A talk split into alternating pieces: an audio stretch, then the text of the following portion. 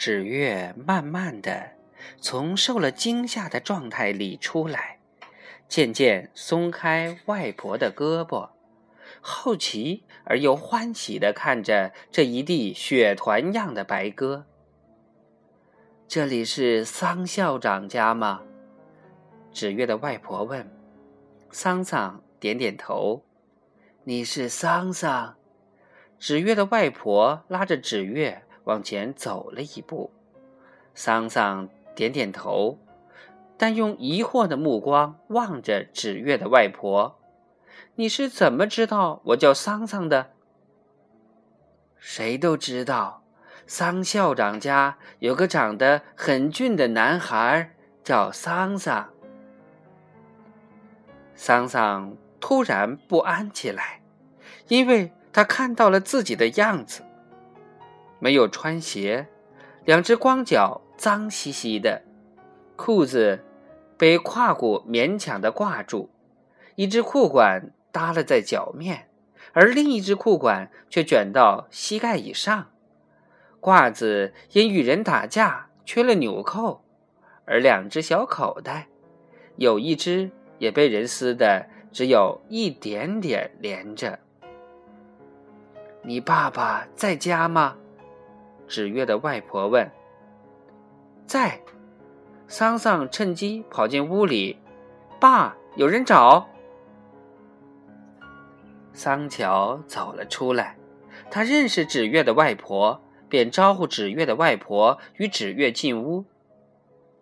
纸月还是拉着外婆的手，一边望着鸽子，一边轻手轻脚的走着，生怕再惊动了他们。而鸽子并不怕纸月，其中一只竟然跑到了纸月的脚下来啄一粒玉米，纸月就赶紧停住不走，直到外婆用力拉了他一下。才侧着身子走过去。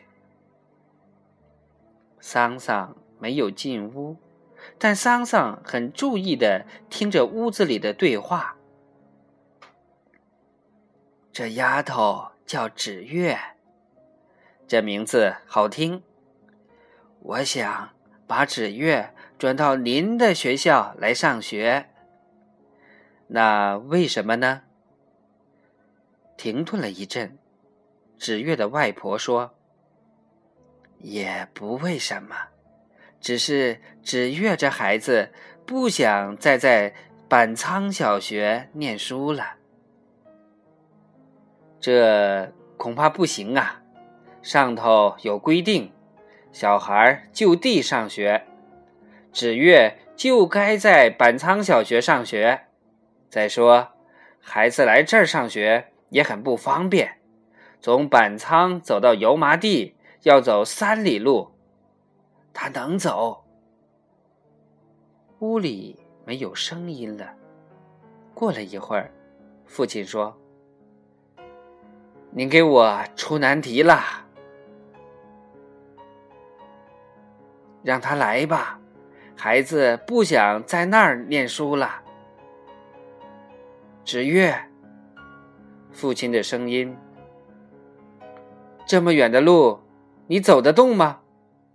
停了停，纸月说：“我走得动。”过了一会儿，父亲说：“我们再商量商量吧。”我和纸月谢谢您了。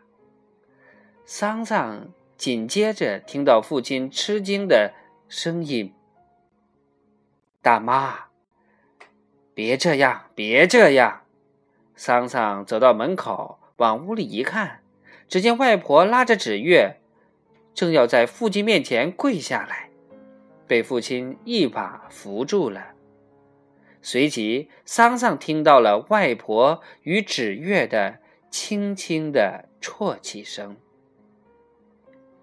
桑桑蹲在地上，呆呆的看着他的鸽子。父亲说。再过两天就开学了，您就让孩子来吧。纸月和外婆走出屋子，来到院子里，正要往外走时，桑桑的母亲挎着竹篮从菜园里回来了。桑桑的母亲一见了纸月，就喜欢上了。这丫头真体面。几个大人又说起了纸月转学的事儿。母亲说：“遇到刮风下雨天，纸月就在我家吃饭，就在我家住。”母亲望着纸月，目光里满是怜爱。当母亲忽然注意到桑桑时，说：“桑桑，你看看人家纸月，浑身上下这么干干净净的，看你那双手，剁下来狗都不闻。”桑桑和纸月都把手藏到身后，桑桑藏住的是一双满是污垢的黑乎乎的手。纸月藏住的却是一双白净的、细嫩如笋的手。纸月和他的外婆走后，桑桑的父亲与母亲就一直在说纸月家的事儿。桑桑就在一旁听着，将父亲与母亲支离破碎的话连成了一个完整的故事。